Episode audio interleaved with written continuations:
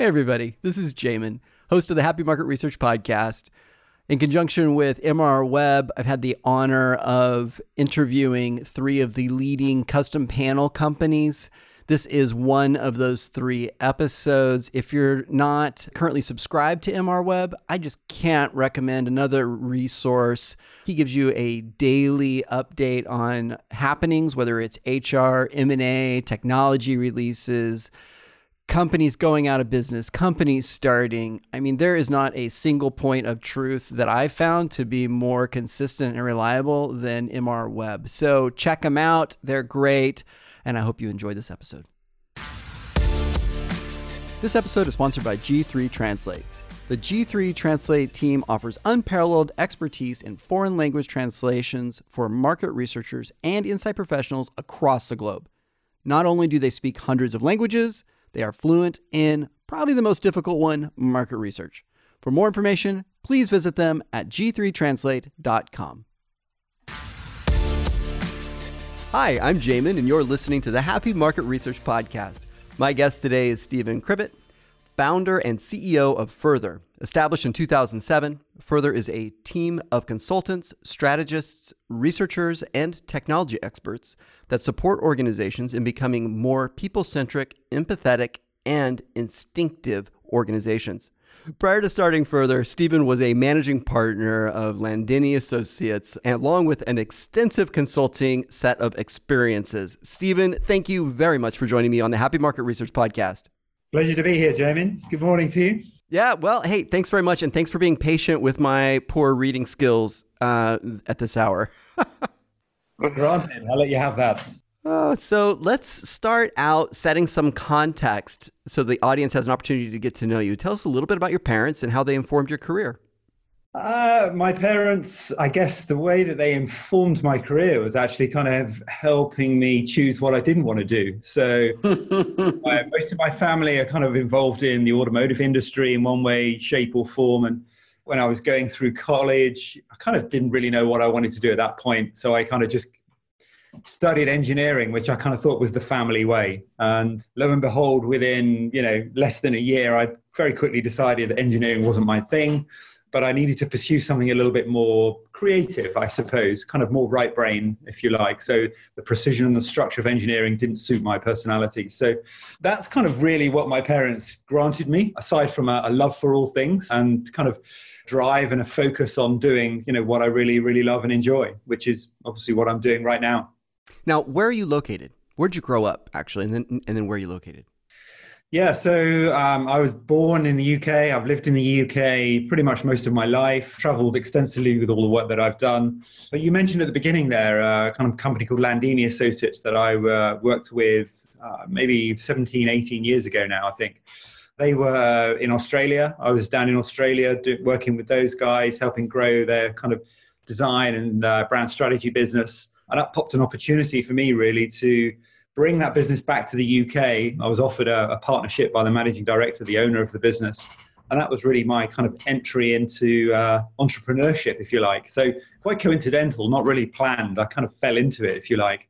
Yeah. I mean, it's funny that that is a theme I've seen across basically every, in almost every interview, not every, but almost every interview I've done.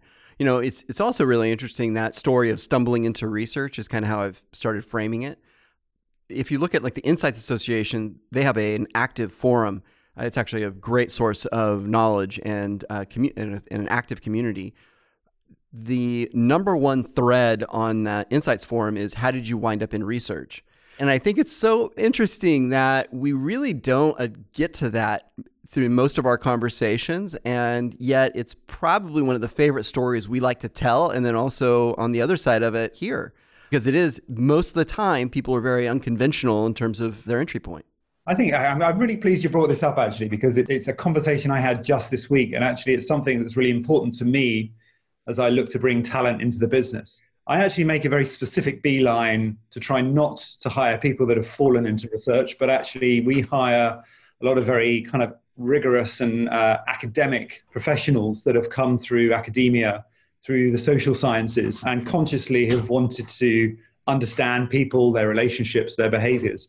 And I guess going back to, you know, where I came from, you know, having worked in the, the design and the brand strategy world for, you know, 15 years, I think it was, then uh, a large part of it, certainly on the design and the creative side of things, it was really quite unstructured. It was, it was in an era where the style, the design, the results that, that came out of it was very sort of led by a creative director, and, and I kind of describe them now as aging rock stars. You know, it was really whatever they goes. There was no rig, no structure to it. There was no rationale. There was no insight that was informing their design. Right. Um, and kind of that that irked me. You know, that was something I felt uneasy with. Uh, you know, I thought there must be a better way of going into a pitch and saying this is why we're proposing this solution, rather than just relying on you know a fantastically lucid presenter who could just tell his own story without any rhyme or reason.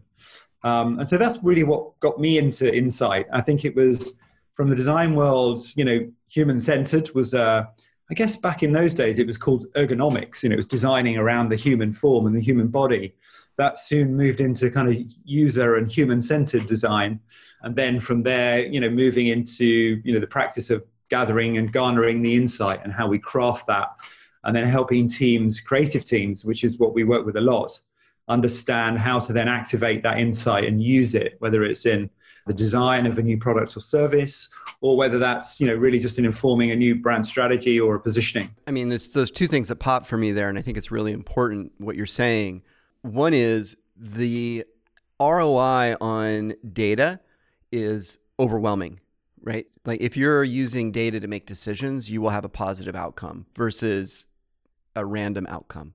And one of my go-to examples of that recently is I was I won't say the name of it. It's a it's a top three media company, and when they pitch or advertising company, excuse me, when they pitch their customers, they used to go in with this you know big deck and you know fancy presentations and whatever and and and story and case studies, but they added one slide to their presentation that increased their close rate by sixty percent and that was a quadrant map that showed where the customer is or the potential customer that they're pitching is relative to their competitive set.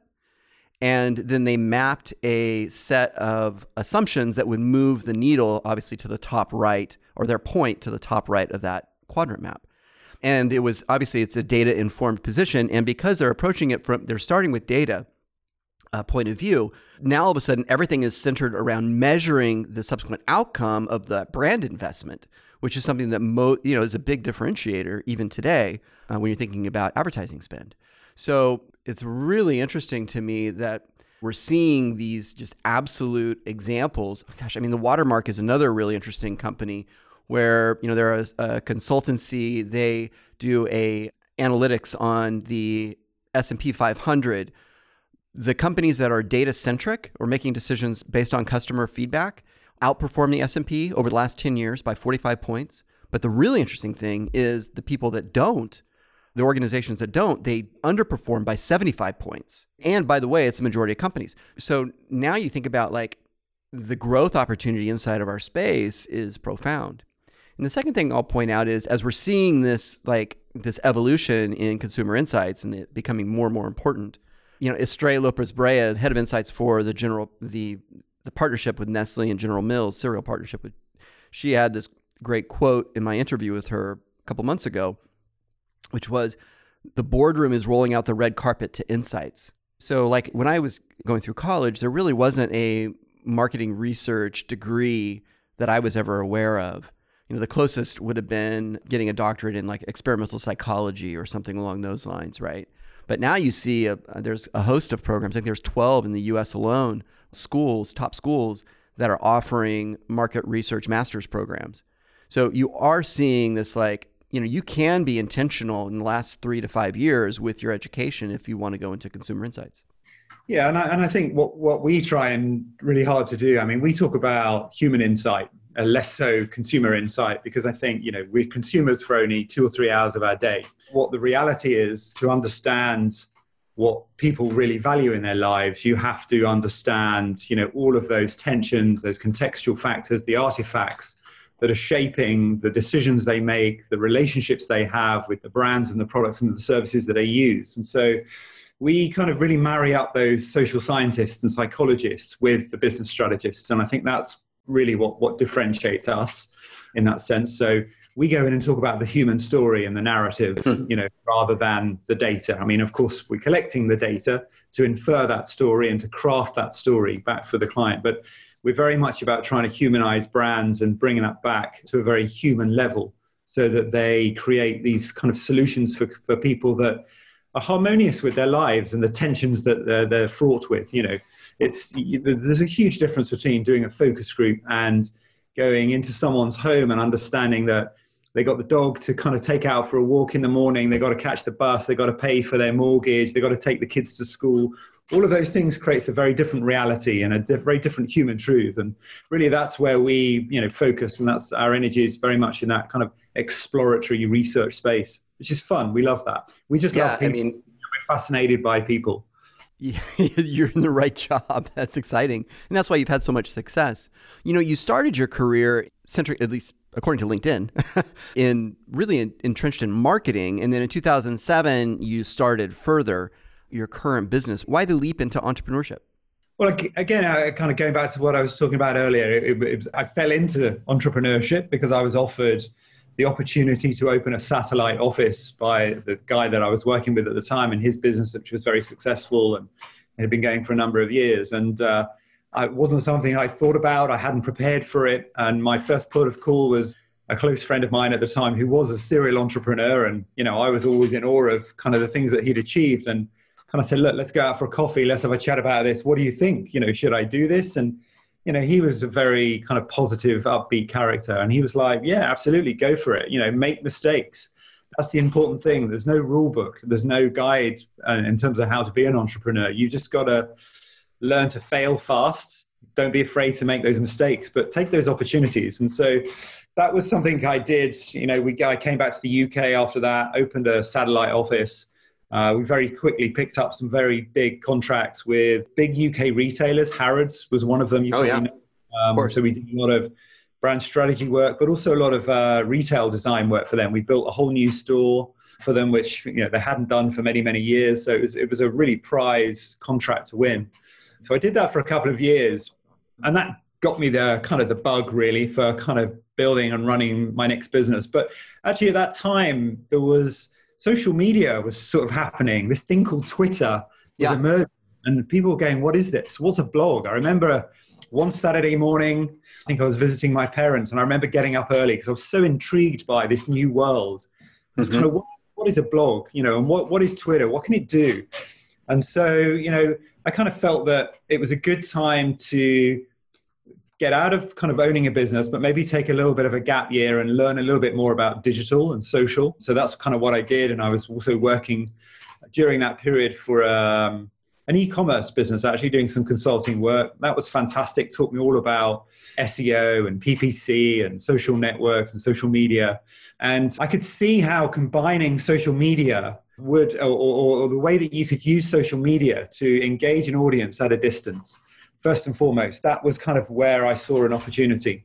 And having been involved in some research projects, you know, up to that point, it kind of felt that, you know, actually we can be doing big international research studies, uh, understanding why people are doing what they're doing, what their relationships are with brands, um, without jumping on a plane and kind of using the Earth's resources as well, but doing that much, much quicker. So we set about designing our first piece of technology, which is still very much what we use today. It's iterated a number of times, but it's a, it's a social media and engagement platform that's used for qualitative research. And that's really how we, how we got into that. And then combining that with training and helping researchers on how to use it to its advantage. Because the research it was completely new at that time. In 2007 the term research communities didn't exist.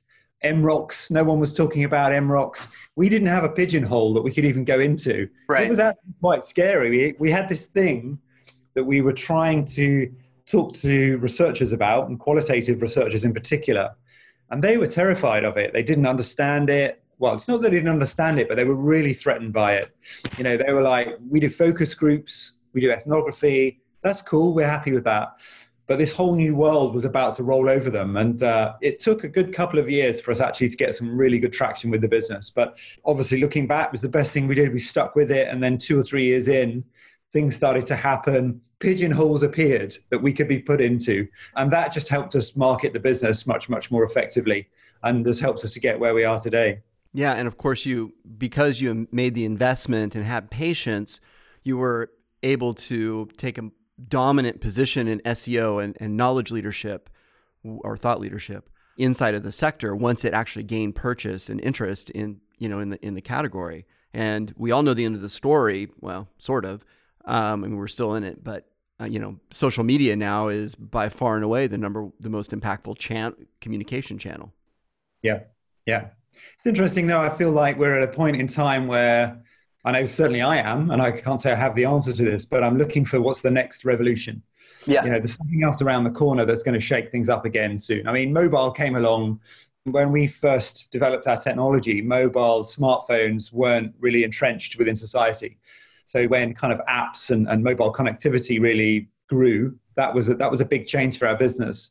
There are other societal and technological changes, I think, around the corner, and we're trying to keep our eye on what those things are. Obviously, you know analytics and AI and automation is is now starting to make a difference. And it's really how we combine and mash up all of those things in a very human way.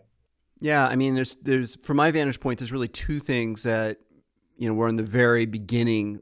I, it's like 2005 or yeah, about 2006, kind of a repeat for me, right from relative to social media, and that is uh, voice. So you know, you look at the lift in voice based devices, whether it's Alexa or Google Home. It's you know astounding right now the adoption rate across the world, and you know the use cases are still very narrow. But you are seeing, I think there's at least five companies that I'm aware of that are entering into you know the analytics and and data collection in those environments. And the second one is augmented reality. You know, as those devices become, you know, the Google Glass becomes more of a contact, right? Now all of a sudden I can walk down the street and see Yelp reviews on where I want to go to lunch or you know whatever uh, directions, etc. And so it just really continues to expand the amount of data that um, an opportunity for us to be able to get to the heart of the consumer, kind of that real time ethnography. Conversely, though, you have this rise in privacy concerns, which is very important for us to address. And so you know, there's definitely a lot of tension right now and will continue to escalate in that space in terms of, you know, what we actually have access to and the rights to um, be able to leverage. Yeah, and I, and I think there's there's a there's a counter movement to this as well, which is actually consumers or us as people are actually being a little bit more uh, discerning about what we give our attention to or how much we let computers do the work for us. So, yeah, great idea walking down a street with Google glasses on, giving you all the information you want, but do you want that disrupting you? Do you want that to have your attention at that moment in time? And so there's a growing affinity with nature and spiritualism happening at the same time. We're actually buying back more of humanity and more of our lives. So with the technological changes, there are some big social changes going on as well that obviously will have an impact on consumer businesses, but also in, in terms of how research is done and how that needs to be much more harmonious with people's lives and, and how they choose to give you their time and the permissions they give you. Yeah, yeah. I mean, point taken. We could debate this point, and we probably I would love to have a deeper. We need beer, but uh, you know the like that will happen. By the way, at some point, you know the like Snapchat phenomenon is really interesting. How like one of their big motivators is uh, to maintain consistent connection inside of the platform for their users, or these streaks. So, you know, when you look at, at the younger at the younger audience, the teens, right? Gosh, in fact, just this week I was in uh, at Michigan State presenting to their masters in market research cohort. I I do a, every time I speak in front of an audience, I do a quick poll on social media utilization. Uh, almost 100%. There was one person that didn't. So out of 31 students, one didn't use Snapchat. So like you have this I mean, and it was the dominant platform, right? I mean, Twitter had whatever it was, 16 out of the 31, um, if memory serves. So you're seeing this. I don't know. I think that they're doing a good job of connecting the endorphins, to, right? Which is terrifying to the point that you're raising. So I, it will be interesting to see how that continues to evolve and, and if there will become this create this like tension of people that separate themselves ultimately from technology. I'll call them the new Amish. It's consciously uncoupling, right? Yeah, no, I mean exactly. It's it's making it yeah, it, it's it's making a decision on technology and, and the utilization of technology on, on how that's actually going to impact you, right? Such a fun conversation.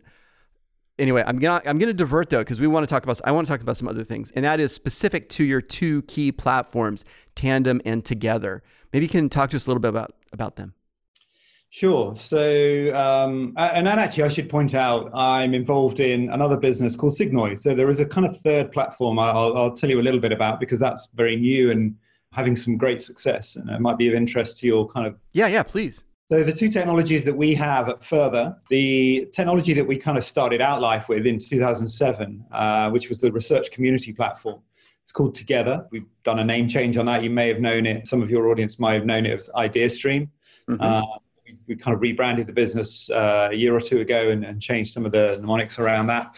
Um, so that's a what we call a research community platform. But research communities, as you probably know, mean different things to different people. So to us, when we talk about communities, we are really talking about human connections and bonds that emerge between the, the facilitators, the moderators, the community managers and, and the participants. Because for us to really get under the skin of what's happening in their lives and their relationships we have to get to know them quite intimately in the same way that you would within a focus group. So the communities that we run are highly interactive they're much more qualitative in nature. And what I mean by that, it's not a series of structured questions and polls. They're much more creative activities and exercises and conversations that we're having with them. They tend to be more short term in nature. So, again, I differentiate them from what I know the likes of Vision Critical.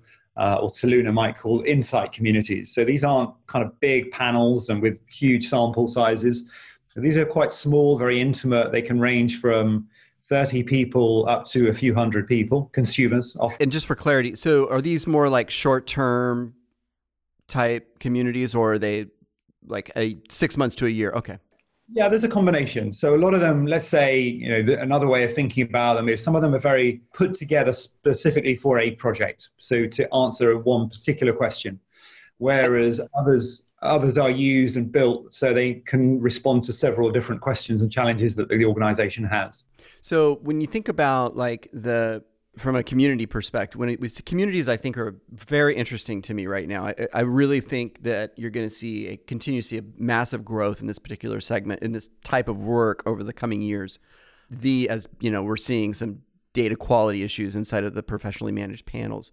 So I see some like one way of thinking about communities is just speed to access or speed to insight, right? So it's kind of like I got these people, boom, I get an insight right away. I don't have to worry about the screening per se, right? But it, it sounds like really in your use case, it's much more of a like digital ethnographic type, getting to know them at a at an intimate level, as opposed to the I have access to this group of people.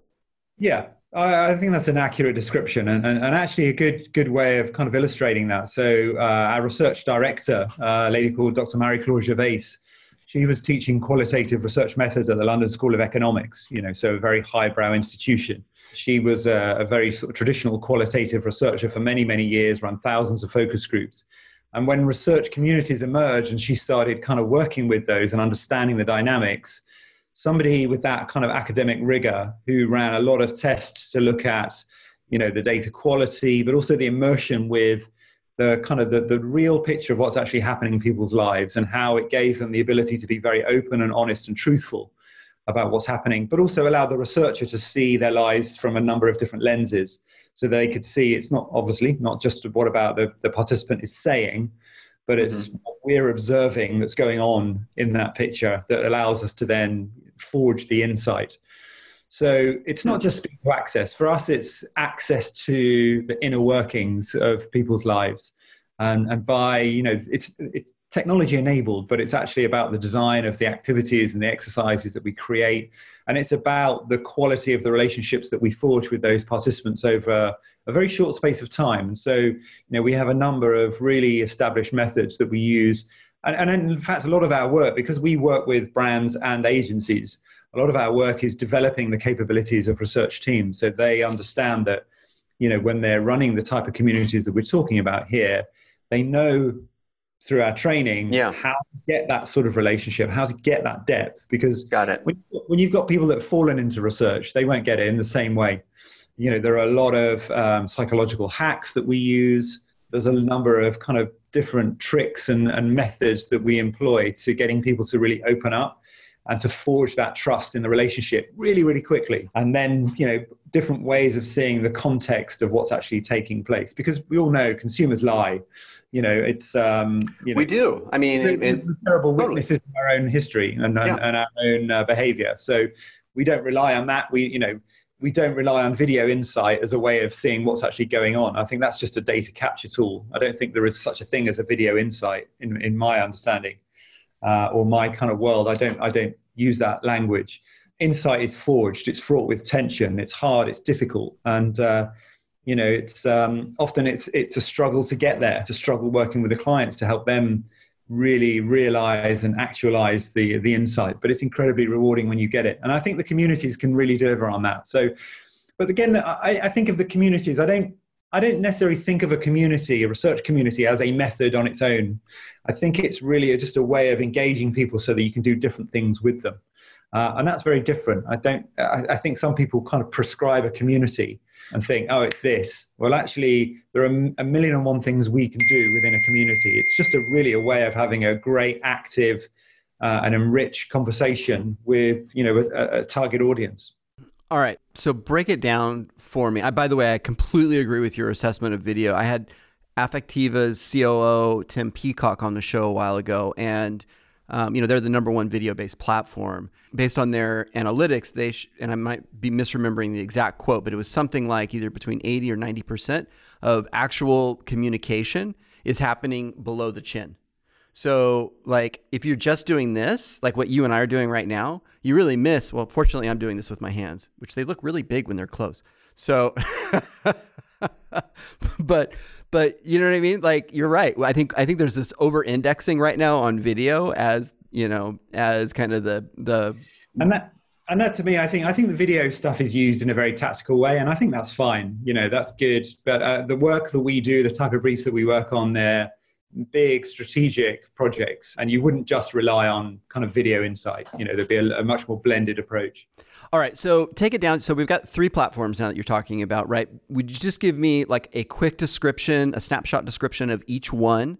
Um, and then after that then i want to dive into a centric use case that maybe we haven't touched on yet.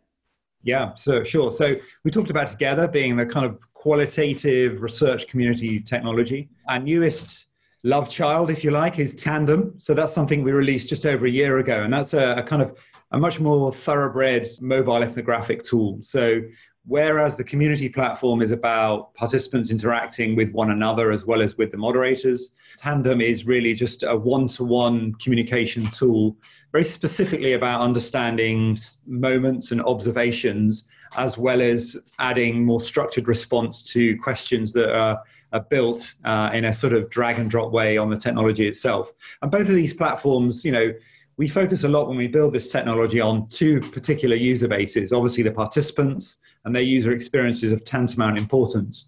But on the other side, it's building it with the researchers in mind. So understanding that journey from data to insight um, is really crucial for us. And, and I think with the feedback that we get a lot and with our net promoter score that kind of bears this out i think which is about 77 then um, you know it, it, understands how the researcher works and that's what people like a lot about our technology it makes their lives easier and gives them that license to focus more on the analysis and the reporting and the and, and strategy derivation than than the moderation and fussing around with you know the data collection piece so in, in both of those platforms, they're DIY based. Do you also have services associated with that? Yeah, so so we're we're a bit of a hybrid, if you like. So we have clients that just license our technology and, and use it. I mean, we have clients, uh, people like InSites Consulting, who've used it for many years. Uh, all of their research communities were hosted on our technologies for a long time. But then we have clients who we might provide some fairly basic services or training and support for those clients, or what we call sometimes just optimization. So they might pass over their research design or their, their activities and guides uh, and we'll help break those apart, optimize them to get really good levels of traction. Sometimes just simply so that they make sense. You know, you kind of have that plain English kind of test, if you like. Uh, you know, would your mum understand what you're asking her to do if I presented that to her? Sometimes people forget that. Such an important point. So that's that's the kind of uh, type of client. And then on the other end of the scale is the full service. So a lot of our clients ask us to partner with them to do the research from beginning to end, and we'll deliver a debrief or a report to those clients. Yeah, I mean, I really I think that approach is. I mean, certainly at Decipher that was the winning strategy for us. I launched the business with intent of it being a DIY platform, but quickly learned that in order for it to get adoption, I was going to have to do both, you know, full service, not in the way of like report writing or analytics, but just in the way of programming the surveys, managing the sample, the project management, kind of the research ops side of it, right? So you're obviously taking it full circle. Okay, got it. So you're working with both brands and agencies. Yep, that's correct. Do you see like is there a difference in dealing with those two segments, those two customer types? I always, always. I mean, the the relationships look very different because obviously the stakeholder groups that you're working with are often quite different. Some of mm. them be well seasoned, you know, insight professionals. Some of them less so, and so we have to guide them and walk them through the process a little bit closer. Ultimately, we've all got the same end point. I think when we work with agencies, we tend to be focusing on the insight. When we're mm-hmm. working with the brands and the clients, we tend to be looking at how we can then activate that insight and really kind of create some value from what we've learned. I, would also say, I suppose, when we work with agencies, a lot of the work is acting as a creative catalyst for them. So it's not necessarily getting down to answering a question or making a decision for them. It's saying, this is a framework or the opportunity space that you can work with. So, you know, you have to go away and then develop whatever that, that, that solution is within that framework. So, and, and that's the kind of work that we really, really enjoy um, working with those creative agencies in that particular way. Again, different ways sometimes depending on the design solutions that we're working on. It could be if it's a product or service design, often we're working in sprints. So the way that we set up the way of working with those stakeholder teams might look different to when we're working with the brands.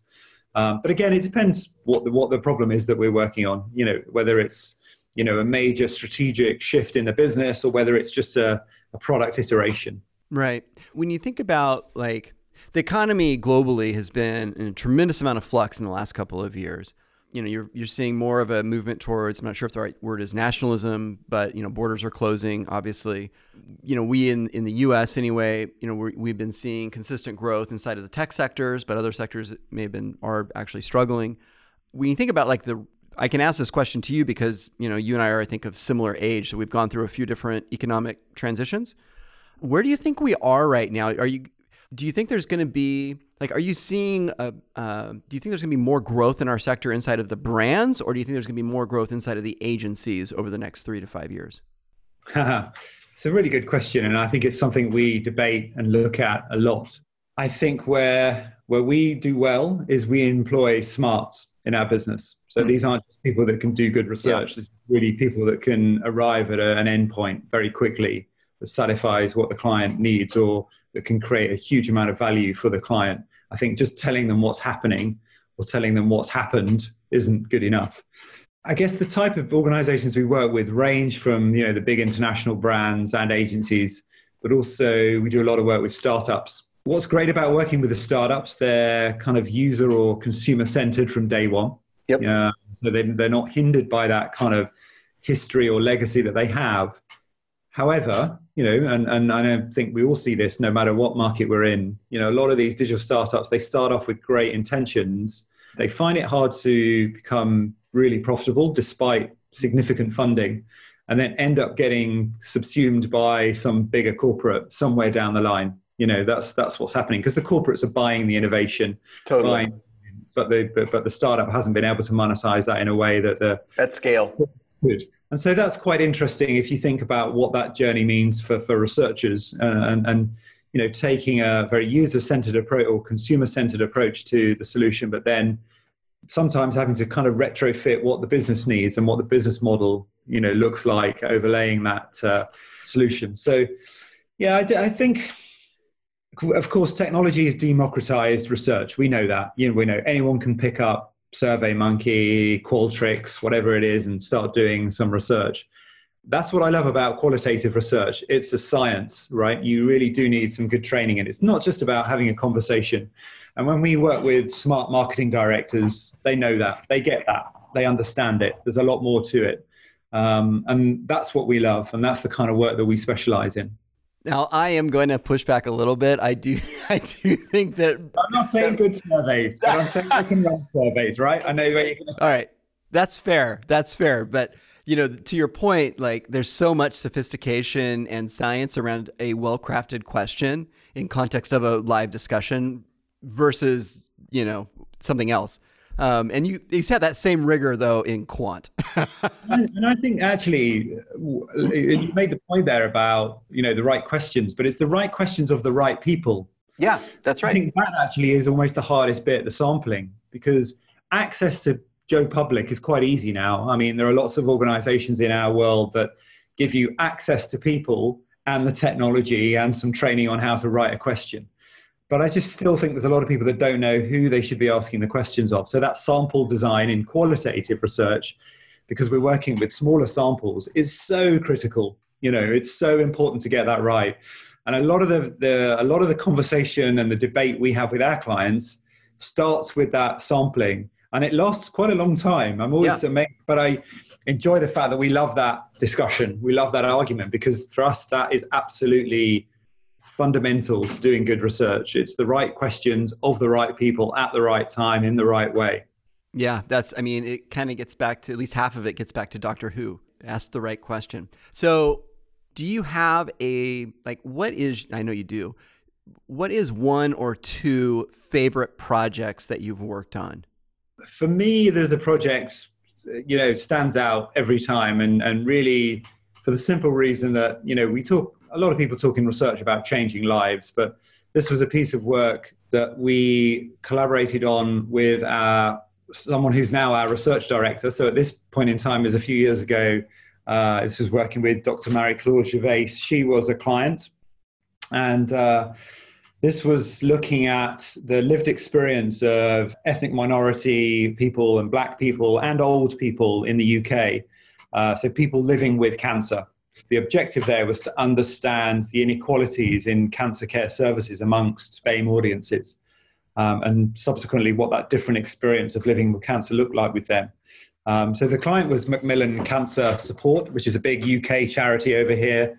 That was a, I think, two months. We kind of followed them, observed them, engaged these people, small cohort of people around the UK, and, and and you know these are these are you know transgender people. So often, so you can't even imagine how difficult it would be to get them into a focus group facility, let alone find them in the first place. So therein lies, you know, some of the big advantageous, the advantages of communities. But this project was, uh, you know, when I think about it, the hairs stand up on, on my arm now still. And, you know, I get goosebumps because really what we did is we changed the lives of those people in so many ways. The project was, of course, to develop some new insights for Macmillan, but fundamentally what it did it led to changes in government policy but also and we had participants uh, and this happened not so long ago one participant a lady who was living on the breadline. Life was very, very difficult for her. She was very despondent, you know. And it actually changed her life because she realized there was a, a support community that she could create herself for other people in, in a similar situation through getting to know other participants in the community. And what happened after that community, the online community happened, is this woman in particular created a new um, support community for uh, for uh, cancer patients, uh, black people, and that's given her a no, new focus in life. And actually, about two years after the project, this lady turned up at one of our, one of the presentations we were giving, unannounced to us. Uh, and came up to us at the end of the, uh, the, the, the presentation and, and really just thanked us for changing her life. And that's where market research really is very special, I think. And so for me, that was one of the projects where the research itself and the depth we were able to get through that community was incredible. You just wouldn't have been able to do that any other way. But how that fundamentally changed government policy, access to services for people in, you know, often fringe groups on society was quite special. So yeah, that for me is a project I'll, I'll always think remember fondly. Oh, that is a beautiful story. Thank you for sharing it. All right, I have I have a tactical question, and then we're going to get to my the last question. But when you think about like qualitative and quantitative, you know, we've hinted around this a couple times so far in our conversations. You know, quantitative is just a really bad conversation, right? Or quanti- yeah, quanti- surveys are just terrible surrogates for a conversation at scale. I oftentimes joke that like nobody after a date does an NPS with the person they just went on a date with, right? so like we have we actually have human ways that we interact, not 11 point scale starting with zero. One of the benefits potentially of artificial intelligence is it can enable us to have conversations at scale and then subsequently potentially analyze that data in a meaningful way because you know the data accessibility has so far on open-ended data or unstructured data has been just impossible to, to penetrate but now you're seeing movement in there with sentiment and natural language processing et cetera. So do you think that you're going to see a like is your and i guess this is somewhat biased but do you believe there's going to be a lift proportionally in qualitative utilization when you think about the global market research spend I think we're seeing it already for, for us. Qualitative research started a renaissance a couple of years back, and we're seeing that continue to grow because I think clients want the human story and they're building human brands now. I think consumers can easily sniff out brands that are completely tone deaf to what's actually happening at street level. And that's where qualitative research, uh, I think, plays out very, very well.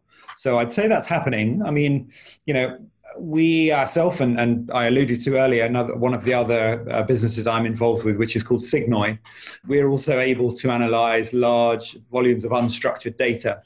And if you think about, and, and that's for meaning and cultural insights. So if you think about how that might apply, if you want to then think about doing qualitative research at scale. So, for example, using bots for moderation, uh, so you can engage, you know, bigger, bigger samples of, of consumers in a shorter space of time, but then have the means to analyze that and get something quite tangible out of that very quickly. That's still qualitative research for me. It's just using technology to speed up the process in terms of data capture, to focus in the human analysis. You know, I don't think we'd ever go on the results that the black boxes are giving us, but it certainly allows us to look at the right thing.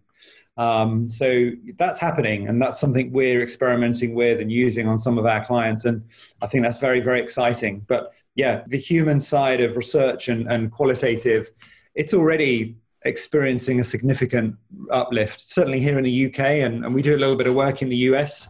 But you know, qualitative is much bigger here in the UK than it is in the US anyway, I think. Yeah, no, you're absolutely right to that point. I think one of the reasons why is well, not geographically, but one of the reasons, like just broadly speaking, you have such a growth in quant is it's just easy to execute. To your earlier kind of stab, you know, it's easy to. You and I, or our moms, could program a survey in SurveyMonkey and launch it quickly. It doesn't take a tremendous amount of sophistication, but I, I mean, I, it, I really think it's interesting to as a as a practitioner of research to see how we're seeing how you're you're taking you know the science of qualitative, which is hard, by the way, and seeing it morph and move into the statistics uh, that are normally associated with quant. And it's going to be fun. I, I, it is fun right now, and it's going to continue to be fun to see this evolve over the next three years. It's, SMR report's going to be fun. Yeah, and you know we feel we're in a good position for that because you know sitting at the intersection of research, insight, and technology allows us to kind of play with these tools. We understand how these tools work. We can stitch them together very easily. We've got a team of uh, you know developers and engineers. So yeah, it's exciting times. Yeah, for sure. All right, we're going to end on this question. What is your personal motto? Oh, gosh, good question. I've got two actually. So I'd say one kind of uh, well, both relating to kind of entrepreneurship, but I think equally about you know research in the process. So I don't think there's ever such a thing as win or lose. For me, it's always win or learn. Huh. You know, everything is a learning opportunity. Um, and I think that's important to think about that. The second one really is just about resilience and never give up. You know, fight that fight to get that insight across to the client. You know, there's always naysayers, but you know, stay resolute, have resilience, and and and you know, keep on with that struggle. My guest today has been Stephen Cribbett, founder and CEO of Further. Thank you very much, Stephen, for joining me on the Happy Market Research podcast. My pleasure, Jamie. Thanks very much. Everyone else, if you found value in this episode, like I did, I hope you will screen capture, share it on social media. That is how other people like you are able to find this content. And as always, your five star reviews are in always appreciated. Thank you so much. Have a great rest of your day. This episode is sponsored by G3 Translate. The G3 Translate team offers unparalleled expertise in foreign language translations for market researchers and insight professionals across the globe. Not only do they speak hundreds of languages, they are fluent in probably the most difficult one market research. For more information, please visit them at g3translate.com.